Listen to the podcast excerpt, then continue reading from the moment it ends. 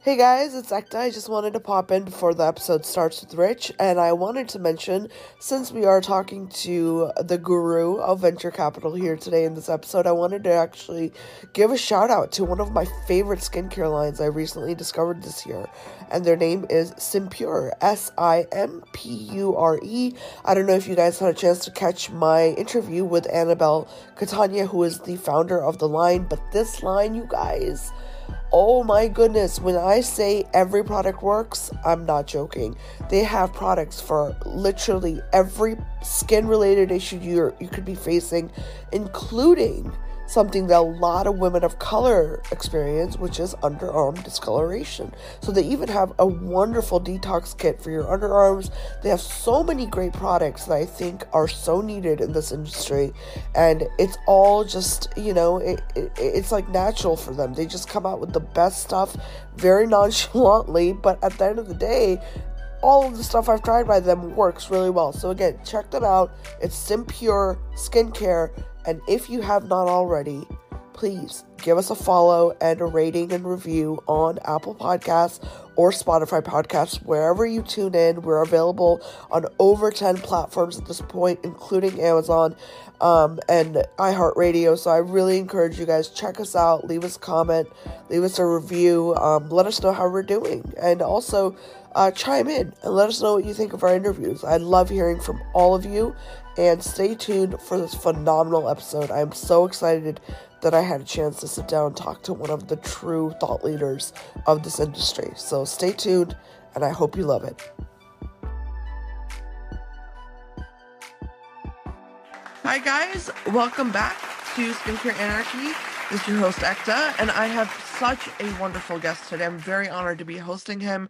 Um, I really, really am a huge fan of his work. Um, just you know, all around. I can't say enough good things. So without further ado, I want to introduce you guys to Rich Gersten, who is the co-founder of True Beauty Ventures. Um, and he's a beauty industry advisor, actually. So welcome, Rich. I'm so, so honored to be hosting you, like I said. Oh, great. Thanks so much for having me. Oh yeah, it's the pleasure is all mine. And I really actually want to get started. Um, obviously, you know, learning all about you and um, how you got into venture capital, and just uh, kind of give us a little rundown memory lane, if you could. Yeah, it's a long and winding road, and at my age, I'll try not to take up the entire podcast telling that story. Um, but I, you know, my first job out of business school was in private equity, um, and about five years in, I became a consumer sector focused private equity uh, investor. I spent nine years as a partner at a firm called North Castle Partners, where I started initially investing in the beauty space. Uh, my last five years there, I led three successful investments for them, and at the direction of the founder of the firm, uh, at his request, spent started spending about fifty percent of my time just focused uh, on the beauty space. And so we identified the benefit of focus as the cumulative knowledge and network you build in your focus area. And one way to, to make that a more valuable asset was to spend more time just focused on the space. And so I did that. Again, I was there for nine years. I left. Uh, I went to a consumer private equity firm called Catterton Partners, now called L Catterton. I was there for four years and then spent nine years at another consumer fund that was just starting called Tengram Capital Partners. And while I was at Tengram in the nine years there, we did eight investments in the beauty space. And my last six years at Tengram, I it wasn't mandated by anybody but myself, but I self mandated that I would just spend 100% of my time focused on the beauty space. I I loved it. I was good at it. Amazing people. It's all I wanted to do. And so it's all I did. Um, and once I mandated that to myself, um, I started meeting with all these amazing brands and founders in the beauty space. And most of the most interesting ones I found were too small the day I'd meet with them. Um, my minimum check size was 15 million, which is even small for private equity standards. And I'd often come across founders that were looking for two or three million dollars at an earlier stage and and they would say well if it's not you then who? And i'd give them a big blank stare. Didn't quite know where to send them other than friends and family and angel investors. And if you could find a vc that would write a check that small they probably didn't understand the space as well and therefore couldn't be as valuable a partner to you. And so when i made the decision in early 2020 to leave tengram and start my own thing which was true beauty ventures i called a former colleague of mine. Her name is Christina Nunez, also an important part of our story. She's a consumer investor, but more importantly, had spent several years operating in the space. I think our combination of investing and operating experience is an important part of our story. We kicked off this thing right before a global pandemic shut us down, uh, but we didn't let that stop us, and we raised our first fund. Uh, we've now completed 12 investments in that fund. We believe with some of the best known and buzziest brands in the beauty space today, and we've actually just kicked off our raise for our fund too. So uh, the transition for me was a long and winding road, ultimately that uh, landed me in in VC investing from a long-standing career as a consumer private equity investor.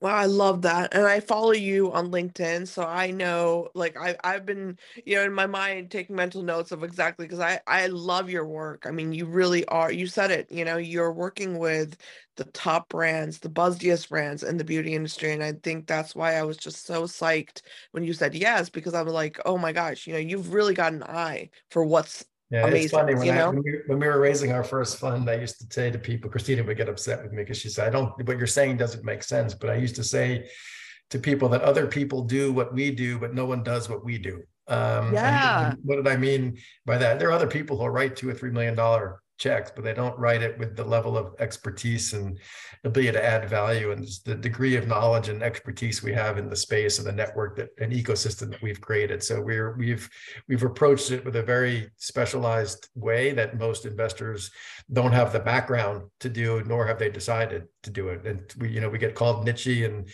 too specialized at times, but we think that's the secret sauce to what we do. It's what allows us to be the preferred partners for many founders. It's what it's what allows us to create these interesting partnerships and collaborations that we have in the industry because it's all we do. It's all we focus on. Yeah, no, and you know what's interesting about what you said, Rich, is that uh, you know, if you can be niche, you know, with the whole venture capital thing, that's a great, great thing because you know that's really where you start to understand a brand. In my opinion, I'm not in the in this industry or in this profession, so obviously, you know, just an outsider's perspective but i feel that the biggest questions i get from you know just our listeners who are a lot of them are brand founders um you know is we don't understand venture capital you know we don't get it. Like we don't understand where the money comes from first of all you know that's one of the biggest questions i get. Another one is you know what is the role of venture capital in my growth as a brand? That's another huge question. So i would love for you to really walk us down this this journey of what happens once you find a brand and you're like you know what? This is going to be great. You know this is a really great idea. I want to invest in this. I want to get behind this.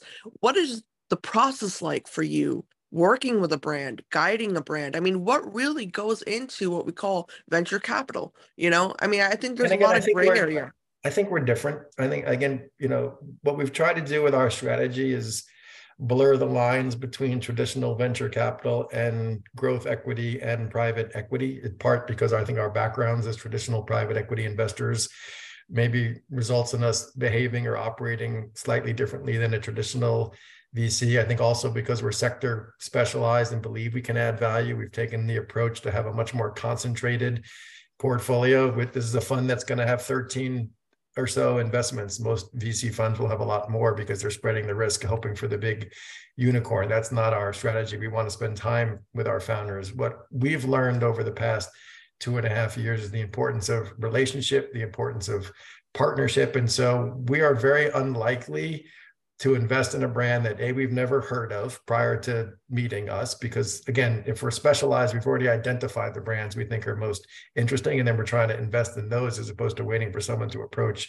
us about investment. We also realize that uh, we're going to be much better partners if we actually know who our partner is on the other side meaning the founder and therefore uh, we've started to increasingly invest in founders and brands that we built six, nine plus month relationship with prior to investing. And so we've become very, you know, more relationship oriented, less transaction oriented. Um, we're very particular about the founders that we choose to partner with. And so it's not the typical, I think, VC strategy. It's a much more hands on, um, concentrated portfolio because we know we can help. There's pattern. The reason, one of the reasons you focus as an investor is pattern recognition, right? And in my case, I've watched for 20 plus years what makes for a successful beauty investment and the mistakes that are made by brands and investors to make for an unsuccessful one. And you try and identify those patterns in your investments. And when you see them, you lean heavy to build the relationship. And when you don't, you just gently and kindly pass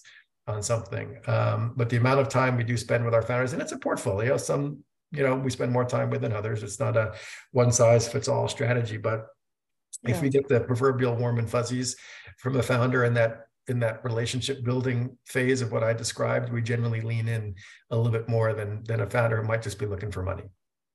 That makes sense. And you know i really love that. I love that you're really uh trailblazing this kind of mentality and this approach. Um i think it's definitely overdue. You know i've definitely watched a lot of brands that I've loved for many, many years, you know, and either their growth was slower than I expected as a consumer just watching them, or it was just, I don't know what was happening behind the scenes. But I do know now, um, you know, after having talked to some people in venture capital, that it's it's a very interesting area. You know, it's very interesting the dynamics of how everything plays together for the brand itself, you know, more it so takes, than anything. It takes a while to build an enduring brand. And I think it's part of the frustration we have is maybe PE people playing on the VC block. Like the, you're not going to build a brand and exit it in two years. Generally doesn't work that way, right? It takes yeah. time for a business to build real brand awareness and brand equity and start to scale. And the rapid scaling may come later on in a brand's life versus when we invest, when that tipping point or inflection point comes. And so I think you need to be patient. You need to seek the right avenues of growth. You can't artificially force accelerated growth that requires more capital than perhaps a brand needs and thus dilution to the founders and may may require more risk than a founder should take on to try and achieve an outcome that may be a low probability. And so I, I think again the the years of watching the wins and learns and trying to double and triple down on the wins that you've seen and most importantly trying to learn from the learns that you've experienced to make sure that others don't make those mistakes. Absolutely. Absolutely. No, I, I completely understand. And I actually, you know, I, I want to dial it back a little bit because, you know, just for our listeners, um, what is, I mean, I'm going to ask you some very basic questions. And honestly, I, I think this is important because people don't know what van, what this, Yep. what process is like. So what is like, where is that funding coming from? First of all, Yep. where does venture capital funding come from? Yep. It, you know, the investor base or what's known as our limited partners in the fund can you know in my again my traditional private equity days was very institutional pension funds insurance company fund of funds family offices and the like. And so those are the institutional investors that generally comprise a fund investor base. We have our fair share of family offices um, and other investors like that. Um, what we also have which is an interesting part of our story in our first fund not by dollars invested, but by number of investors. We had, you know, roughly two thirds of our investor base is what I call beauty people. Um, they were founders mm. of beauty brands that had sold businesses. They were some current and retired executives that had done well in the space. And, and we gravitated to that in part because of our sector specialization, but they also got our story. They got our strategy. When when you're fundraising with a beauty person, they don't they understand the characteristics of the industry. They probably know us. They're familiar with the brands that we've invested in, and we do very well there. When you talk to a traditional institutional investor who has no idea what the beauty industry is, they look at our portfolio with a perplexed view of what's good and what's not, having not heard of any of them. And again, most of those investors are male in nature, and so that doesn't help the conversation. Um, we definitely do better with certain types than with others. Uh, our strategy is very unique and sector specialized, but I would say for most traditional funds, it's an institutional investor base comprised of family offices, endowments, foundations, and the like. That's very interesting. No, um, the, it sounds very interesting, and I love that you actually have this unique approach. That's really cool. That you know you kind of um, work with the people that have done this before, so they also are, you know, they they're recognizing the potential of yeah, that's an extension of our network, right? If anyone in our investor base can be helpful to our founders, we'll make sure to make those introductions as well. Yeah, that's that's really really cool and I love that you have that setup going on because honestly, you know, guidance and mentorship is something I think people do not speak of enough and I really look at venture capital um especially, you know, what you guys are doing, you know, um it, it's it's very important to have this level of mentorship, you know, because I mean, let's be honest. Yeah, you know, no, I mean that's that's what they're, you know, when we when we sense a founder is looking for that, again, we'll lean in a little bit more. But we also started meeting with a bunch of founders in our travels that were just too early, even for a fund like ours. They were just starting or they hadn't hit even a million of sales. They didn't have a retail partner yet. They were trying to figure out how to scale. And we created um, about a year ago a mentorship program. We did it in partnership with Beauty Independent, who's a media company focused on yeah, yeah, yeah. I love them. we launched that bridge mentorship program as it's been coined uh, a year ago. We've now completed two cohorts of six founders, three per cohort. We're just launching our third cohort now. Applications are underway. And so that give back to the industry is a big part of of who we are as as people and what our mission is. But we're also trying to reinforce the you know our brand right? And by yeah. by leading this mentorship program i've gotten lots of people in the industry come to me and literally thank me for doing what we're doing that they that this is an underserved area where founders need that mentorship. And whether we're investing or in the case of the mentorship program just mentoring it's a big part of how we approach giving back to the industry we also participate and, and christina just came back from a full day in chicago last month where she participated as did i in the Ulta MUSE accelerator program we've done the credo for change program. We've been judges at the Tower 28 Clean Beauty School. We've leaned into Sephora, Accelerate. Again, because we're sector specialized, we want to continue to give back in the sector we love. I absolutely love everything you guys do. And I definitely know what you're referring to with the Beauty Independent uh, collab that you talked about because I've been following that. And I just, I want to say also, from my standpoint as a consumer, as whatever I am, you know, doctor, whatever, hats off to you for doing this seriously this is so cool to see you guys working on the this level right it's like it's not about what really you know i'm not gonna lie to you what really got to me for a long time was that funding was there cool funding was there you know for people but that struggle of making a brand get to the point where they can really blow up that gap that existed it's really something that used to irk me because I'm like, well, how does a brand get to, you know, mm. three million dollars a year? How do you even get there? You it takes you time. So by the time you get to the point where you even like qualify for this level of funding you're uh, you've already learned so much that i'm just yeah. like you know it, it used to baffle me because i'm like why hasn't someone done this before I, so I, I, saw, I think yeah. i think the other thing that's been really rewarding for us again we're founders having started our own baby two plus years ago, right? And I think most of the funders in this business aren't founders themselves. And I think being a founder gives us a unique empathy gene um, with other founders. And we understand what it takes to work seven by 24 and be all in and failure not being an option and your baby needs to be successful. And it's that mentality and mindset we come every day to work with that I think is really refreshing. And I think it gives us a unique perspective when dealing with other founders uh, in the industry because we are we are them ourselves. Right, right. No, that makes sense. That makes total sense. And I, you know, it's the old saying of you don't know till you've gone through it. You know, you walk a mile in someone else's shoes, you're going to learn a lot. So I love that. I love that you have that background. And I really, I value that a lot and I really applaud you for doing what you're doing because you're making a change. You're making a meaningful change. There's a difference, you know. And yeah. I I really really admire that. But you know, I want to actually talk to you a little bit more about this uh third cohort coming up for this uh, mentorship program because I know that you guys have a little bit of a you know uh it, it's almost like fun to watch like who's gonna make it this time you know what i mean it's like for me it's my linkedin reality show in a way you know, it's, funny know? because the, the first cohort two of the three one's been one's announced that Nopalera, the other one hasn't announced their fundraise yet, so I won't mention it. But two of the three have gone on to raise funds, and and I think being in the program has helped them. And I think those that have been through the program have said that they feel their business is doing better as a result of being in the program. And I think you know people thought we just focus on how do you raise money. Well, part of raising money is how do you actually run a good business and what are the things you need to do to be a good business to attract. It's not just about the funding. The other stuff is what relates in the funding being successful, but like doing that deep dive into a into a company's, you know, putting them through a mini diligence session of sorts, even though they're nowhere near ready to be diligenced by a fund like True Beauty Ventures, we kind of put them through it and it exposes some interesting areas of opportunity for them to improve. And I think they all appreciate that.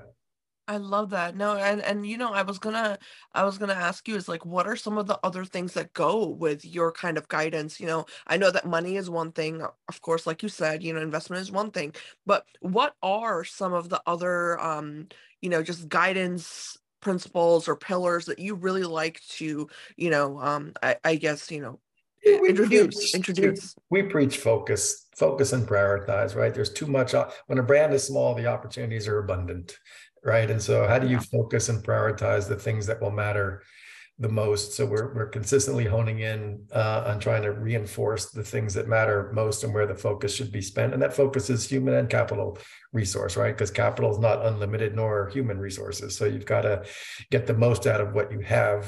Um, we generally get very involved in distribution discussions, you know, what retail partners, what geographies might make sense. We're often involved with specific marketing strategies on the direct to consumer side, which has obviously gotten tougher for brands over the past year or so. We generally get fairly involved in understanding gross margins and product costs and understanding how the new product calendar impacts your overall financial profile with success and so it's you know it's it's nuanced and each one needs different things team build talent's a pain point for all of these brands that are trying to build out their teams. So leveraging our network to identify candidates, interview candidates, back channel, reference candidates. I mean, again, we know so many people. It's very easy for us to back channel uh, potential candidates of, of any sort. So we spend those areas in so many different ways from supply chain to marketing to retail distribution to organization and HR.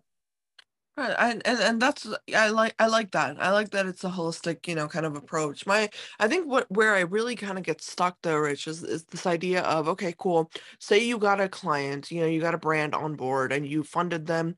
Now, where is the incentive for venture capital firms? And this is an overarching question, not necessarily about yeah. your firm, but just yeah. in general. You know, where is that incentive for a VC um, to really sign a brand? I mean, is it a percentage that you you know get allocated in terms of the sales of the brand? That's how the like how does invest that kind of investment? Yeah, no, work? we we yeah. if you've ever watched Shark Tank, it's no different than Shark Tank. I don't like to consider ourselves sharks, but like when my kids were younger and they asked me what I did for a living, I would watch Shark Tank and say, "That's what Daddy does." Like so, we you know we put a certain amount of money in for a certain percentage ownership in the brand, right? So the percentage you own will be a function of how much you're investing and what valuation you place on a business. Mm-hmm. And we don't have a minimum ownership threshold. It's a byproduct of whatever makes sense for both sides in terms of the dollars invested and the valuation that you end up negotiating. And so the way we make our money is when uh, that stake gets sold. Um, right. So mm-hmm. we make money when we can sell our stake in a business. And that could come in an outright sale of the business at some point down the road. It could come in a transaction, you know, down the road with a private equity firm who buys a piece, of the business, including a part of your stake. So again, there's there's no one way to exit an investment, but our money ultimately is made when when we exit the investment. And the great thing about the investing business is there's pure alignment of interest with the founder, right? If we do well on our investment, the founder does very well on their ownership stake, right? And so we we like that mutual alignment of success, and we don't ever want to find ourselves where we can be in a position where we're successful and a founder's not. That misalignment gets you in trouble. Of course. Now, one of the questions I have is, you know, for example, if there's a company that you see and you know they're doing great, you know, there's going to be, you know, there's going to be exponential growth. It's doing great, you know, up and up and up and up. And this actually applies a lot to public, um, you know, companies like for example olaplex recently mm-hmm. went public and um, when it comes to the venture capital side of things how does it work when a company goes to that level? You know um, do you stay with them? Do you exit? Do you what what is the strategy there you know?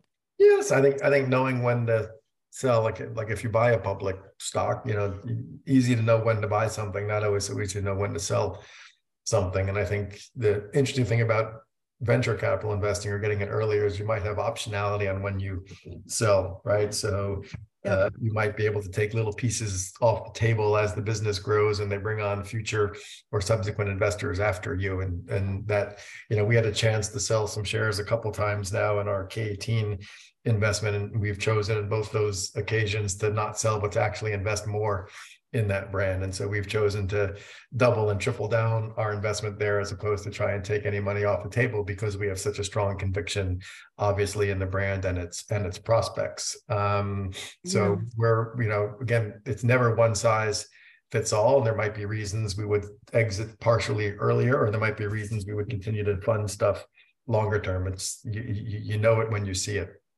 Right, right. Now, what if if a brand wants a long-term relationship with you guys, but you've decided, you know, this is all we could do for you, you know, et cetera, et cetera. But they're, you know, eh, I, I know these are very hypothetical questions, but I, I want to know, you know, w- eh, what happens from your end in terms of, okay, we did what we did. Now it's time to exit. Okay, why are we exiting? And what if the brand doesn't want you to exit? That kind of scenario. Yeah, I, well, we we can never force an exit. We're a small minority shareholder, right? And so yeah. that's why the partnership with the founder matters so much because generally it's the founder that's dictating or or deciding when to exit or not. And so those conversations, when they get to that point, happen. Uh, we're in the business of exiting, right? Our our business model is to invest and exit, and we get paid um, when we exit successfully, and that's how we return money to our shareholders, right? So we can't be in something perpetually. Um, our business model is to exit, and so we just have to be straightforward with the founder as to what our needs are and what the timing might be, and and and hope it syncs up with what their their timing and needs are, right? And so I think the great news about the beauty category right now is there's a large number of strategic buyers active on the M&A side. There's even one or two SPACs in the public market active on an M&A side. There's tons of traditional private equity firms interested in the space because it's a great space. It's an attractive space for so many reasons. And there's lots of funds like ours that have done very well investing in it. And so it attracts more capital to it. So I think there's always there's always buyers uh, of a good brand. Just a matter of when you decide to do it. Yeah, yeah, that's absolutely it makes sense. Um, uh, you know, and one of the things, you know, Rich, I think you're like the perfect person to talk to about this because this is a question that's been for me ongoing for a very long time is this idea of, you know, I'm all about science. I'm all about the science behind beauty and skincare and all these brands. But one thing I I, I am just really hoping to see um, become normalized is this idea of you know how NIH gives away funding right yep. for like yep. you write a proposal grant et cetera et cetera okay so what you know where is this um is there a place for such a model in the VC landscape where you're getting these like basically it's funding allocated to brands that are doing innovative work you know for example like you know if they're contributing to product development that is eventually going to be endorsed by things like the American Cancer Society or if they're really doing things that are going to be breakthrough, you know, in terms of whether it's technology, engineer, whatever it is, it's going to add to something really big later on. How does that work? Or is there something like that in the VC space where we're really kind of creating this fund that is allocated based on like a, a proposal that's given? You know, like this is what I think, you know, the VC community are we're for profit investors, right? We're deploying yeah. capital to get more capital back than we put in. Uh, on smaller scales, you'll see grants um, made by brands to other brand founders. You know, you know, conceivably we don't we don't have it now, but conceivably you could see where the mentee is going through our cohort get a small grant for being in it. But those are going to be less meaningful financially. They'll be more symbolic of something that's been done. Um, so I don't I don't necessarily see what you're saying happening on a big scale in in the beauty world nor being driven by the investor community but i think it i mean i think it should to be honest because nih is doing it.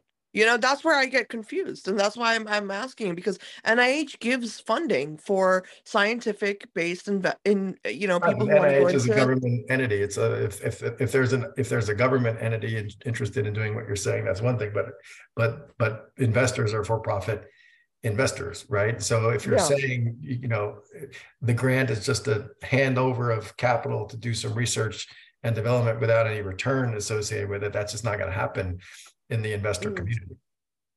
Yeah, and, and you know that that's that's interesting you say that because then it really it brings up the idea of like, you know, what really generates a return, you know, because especially in the market right now, I know with skincare people are really gravitating towards this, you know, scientific uh more scientific viewpoint right? And and i think that that's wonderful. That's it's wonderful but it, at one point i i really believe as a scientist that we're going to come to to this place a kind of a wall because the funding i mean let's be honest you know you know this probably much better than i do is that you know you know for example lab equipment it costs a fortune. You know it's a million dollars just to buy a, a freaking uh, real-time pcr machine. You know that those things are so expensive. Things like this you know like cultures yeah, most, most small brands aren't buying that lab equipment they're working with right. the labs that help make the products right and so the the contract manufacturing or the lab industry, as we as we call it, is very prevalent uh, in in the beauty and personal care industry, and that's where founders working with those labs and partners can collaborate on ideas. And obviously, the contract manufacturers themselves are for-profit companies themselves, and are also coming up with the innovation for the brand partners because they know they're going to get the manufacturing business that goes with making the product that they help co-create or or develop. And so there is an ecosystem in place. There's obviously clinical testing facilities too for certain skincare products where they want to actually do clinical studies on the finished goods. There's obviously consumer panel studies you can do that are more cost efficient but make less claims associated with them. So there's different ways to approach the clinical efficacy piece of it, but a lot of the infrastructure in place for research and development exists already by for-profit companies and it's not necessarily falling on the hands of the brand. But that's that's a problem, though, isn't it? I mean, I, I think it's a problem that is for in pro, for-profit companies. I mean, that's that's exactly why I'm asking you this is because what if you come across a brand you know from your expertise this brand this brand is legit they're going to do something big you know what i mean? And it's really good technology but unfortunately the cookie cutter labs aren't cutting it for them. They don't want to go to a manufacturer or a lab that's going to create another product with the same base formula with just some things added to it. So what they want to do is create their product in an actual wet lab situation where they're really in control. For example uh, cosmetic chemists might, might want to start a line right? And they know the science they know what they need. So from the uh, the funding standpoint how would you approach that kind of an applicant. We're, you know, we're, you partnered, we're partnered with Ron Robinson at BeautyStat. He's a cosmetic chemist by, by background. And we actually love that founder story. It's quite a unique founder story in the beauty industry and in skincare. And the fact that he spent his career at some of the largest, most well-known beauty companies allowed him incredible credibility and authority in starting his own line. And he's working with particular labs himself, but isn't necessarily doing it himself. He's doing it in partnership with other labs and he's scaling quite nicely and capital efficiently. So I don't I don't know that there's a problem that needs to get solved by this. And I'm going outside of my lane of expertise, which I don't like to do, which is why I'm a sector specialized fund. But if I look at the pharmaceutical industry where lots of those grants are given, there's also, you know, lengthy patent protections and perhaps mm. uh, pricing uh, that gouges consumers over time, right? And so yeah um, I don't know if that's good or bad either. Yeah, yeah. No, that's a great point. That's a great point. And thank you for answering that. I know it's uh I get very heavy into this, you know, side of things because I do interview so many brands that are so cutting edge, you know, with their technology. And it's like, yeah, you know, and, just and it's important, right? Because when like when people asked us why we invested in K18 before it was a commercialized brand, it's because in skincare, it's much more common to see unique ingredients or proprietary technology that uh results in proven efficacy and results. It's less common you see it in hair care, right? I mean, we saw it in K18 and think about a, a, a mask leave-in four-minute product that can damage or repair damaged hair. That's pretty unique. And, and that's why we leaned in heavy and continue to lean in heavy um, because you don't necessarily see patented technology in hair care like you would in skincare. Skincare is largely made up of the same proven ingredients blended with different percentages and cocktails and, and marketed, right? Um, yeah. It's very rare you see uh, real patents involved in a beauty product. It's it does exist, and I have seen it, and I've invested in some that have it, but it's much less common in in in the category than it is others. Now, Rich, I want to ask you about all these certifications that exist out there. So I'm sure you've seen a lot of them. You know, um, obviously there's the wonderful ones like you know Leaping Bunny certified, USDA organic, all these things, right? So how do these play into your decision to work with a brand? I mean, do you prefer for brands to have these in place beforehand, or do you? I mean, uh, what's your what's your over you know overarching viewpoint on this whole topic? Yeah, I think we're very we're very leery of the certifications because the certifications change and something that was important may become less important or something else will come along and I often think that the certifications themselves are what we call they relate more to product attributes than they necessarily do brand attributes, and we're brand focused investors. Yes, what's in the product does matter. How you communicate the ingredients of the products matter. But at the end of the day, brand matters so much more than any one certification or what your ingredient deck may say on it. And, you know, there's, you know, recently a class action suit filed against Sephora for clean at Sephora. Yeah. Because clean, clean doesn't mean that. anything. And Sephora's clean standards are different than Credo's clean standards and what is clean at the end of the day. And so I think you got to be careful with some of these certifications and with some of these marketing terms that may have no substance behind them, but that become trends that people jump into. And so, again, for us, and our team will try every product before we invest. And if we don't love the product, we're not going to invest. And we'll talk to merchants at different retail partners. We'll talk to editors. We're going to make sure that what we're investing in is resonating at the consumer level and has a unique point of difference including the experience our team has with it. And if that particular product happens to be really clinical effective and not be clean at all that's okay too there's a place in the market for that but i think consumers are getting more savvy about what's on the ingredient deck and i think brands need to be more cognizant of the do's and don'ts of formulating as a result yeah, no, I love your answer too. I, I'm really glad. I mean, you, you and I really do uh, line up with our, you know, our thinking on this because I, I'm also not a huge like, you know, believer in this whole clean beauty, green beauty. Like, I mean, it varies. It's not about being a believer. It varies, like you said. You know, it, it depending on the brand, depending on the retailer, etc. So, you know, I, I think we're, we're investors in a brand called Dieux. Uh, one of our co-founders is Charlotte Palermino, and she's very active in social channels and Dieux is all about ingredient transparency, but will never call itself clean. Um, yeah. And doesn't think the term Charlotte doesn't believe the term clean is a is a good term. Doesn't like when she sees people using it in part because it doesn't mean anything and it fear mongers a little bit yeah yeah no it it's it's really a problem it's become a problem you know and i think it's been a big problem for a long time i mean that's a whole different conversation but it truly i think it, it makes me feel better knowing that you as somebody in your in your position you know you are understanding of it for what it is you know that makes me feel better knowing that that you guys have a very very realistic and pragmatic approach to that whole concept of certifications because i know people were going a little crazy there you know for in terms of like oh my brand is this this this and yeah. this certified you know and i'm like okay that does tells me nothing but okay thank you you know so it it, it may it may tell you something but how important is the something no it doesn't tell me anything rich i mean unless you're unless you wrote me, you know, unless you're writing a, a medically peer reviewed case report or review or something that has been judged by somebody of credentials. Yes, I don't your background is very unique and, the average the average consumer doesn't maintain or possess your background right? So yeah. i do think it, it there is a there's a section or a fraction of consumers where it will matter very much to right? And that you can't ignore that that that, that is reality. Uh, i just don't think you can build an enduring scalable brand over time that'll be attractive for strategic sale if you're just reliant on the certifications. Absolutely. That makes sense. That def- definitely definitely makes sense. I i just um you know i, I really want to kind of round out this interview by getting your advice. Really, that is one of the biggest reasons I um, wanted you to come on the show was because you are truly just a master at this. You know, um, wisdom, wisdom, wisdom. That's what I want to learn from you, and I uh, want you to give advice to all of the brand founders out there that are tuning in.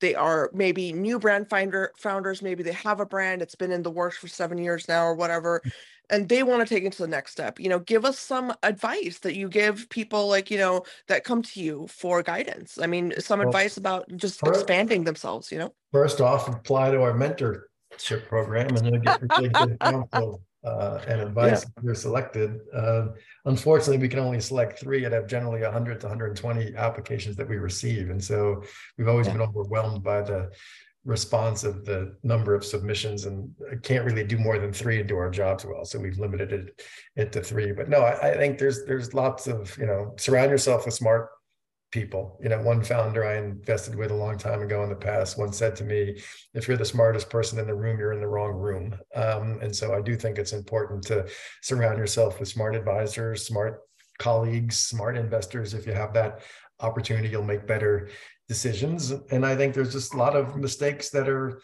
generally made that are that are common in nature. Don't don't try and grow too fast unnaturally. Try to be as capital efficient as you can with what you raise. You know, we as beauty investors focus a ton on what we call productivity. Uh, be productive. What does that mean? Don't grow too many retail accounts too fast. Be important to every retail partner you're in. Be in one retail partner to start and make make the most of it. Don't create too many products too quickly. There's a risk associated with your inventory and your capital. Uh, create a hero SKU and, and double and triple down on it from a marketing perspective. And so be productive with your distribution, be productive with your assortment. I think the easiest thing to do as a small brand is to get seduced by purchase orders from retailers. And because the fun part's creating new product, especially for founders, then they create too much product. And I think all about focus and resource you know, you know, making sure that you're prioritizing what's important and doing the things that are going to matter and not get distracted with the others. I think the other thing that people always underestimate, and I've learned it in my career, is the importance of team members. And you only get where you need to be if you've got a right team. And as a small brand, it's hard. You may have to use consultants early on in some capacities, but don't be afraid to make more expensive hires, right? Because you need those people to help get you to where you need to be. I love that. That's solid. That's really solid advice. And I hope everyone listening out there, you guys took notes. But Rich, wow, this has been such an honor to host you. You are truly, truly just, you know, a well of knowledge. So anytime well, you have you know, time. They, they, yeah. you know, the I've been doing it a long time. And I think I have a ton of respect for others that are investing with us. We have a lot of smart investors on cap tables with us. And I think we all bring different perspectives to the table. I think ultimately what we've created is a is a is a bit of a 20 year head start on some folks in terms of just the wealth of experience that we have. And that experience obviously does matter. I think founders appreciate the the nuggets of wisdom that we can provide and the observations that we can share from our learnings. And i think you know for me it's really in the seat as as an investor. And i think in our case with christina as well it's also in the seat as an operator right? Having run a small skincare brand herself um, with a founder. And so i think that that perspective and combination of perspectives and experiences is quite a point of difference as well I love that. I really love that. And I huge shout out to Christina, by the way. I have to get her on as well. yeah. Well, I, but, um, you know, it's been fun for me, you know, is watching her grow obviously over the past two and a half years. And and I, I joke that she definitely gets asked to do more podcasts than I do these days, and I'm all good with it. no, I'm I'm definitely gonna reach out to her as well. But I, you know, I really love the work you guys are doing. I'm not gonna lie. You know, like I said, I follow you on LinkedIn. Love all the posts. You know, I uh, for everyone listening out there, you know, you you guys really should, um, you know, reach out if you don't know. You know, if you're a brand founder, I really encourage you to like maybe play this episode back. You know, Rich shared a lot of really really interesting information that's very valuable. You know, especially if you're looking to grow and you don't have the resources right now, but apply to the new cohort for this for the program the mentorship program. Seriously i've been watching it at you know um keeping up with the news with beauty independent and it's just it's such a wonderful program and rich you're just it's very it's very rewarding for us. We love it. It's part part of you know it's it's become part of our day job but it's very rewarding building these relationships and helping founders in their most vulnerable stages of growth Absolutely. Absolutely. And I really applaud you for that. So, everyone tuning in, please take a second to leave any comments, questions you have for Rich's team. If there's any questions you have about venture capital, any questions about the mentorship program, please leave them in the comment section or just email us and we will definitely get Rich's team involved and get you some answers. So, thank you so much, Rich. This was so great. you can always you can always reach out to me on LinkedIn, as you pointed out, very active there. And I think also True Beauty Ventures is active on LinkedIn and and Instagram as well if you want to direct message us there as well. Absolutely, and I will tag the uh the company in the post on Instagram as well as LinkedIn. So keep an eye out if you do follow us um on either of those platforms. So you awesome. will have. We appreciate right. you and all the guests that you've had. You've had some amazing guests on as well. I'm honored to be part of it.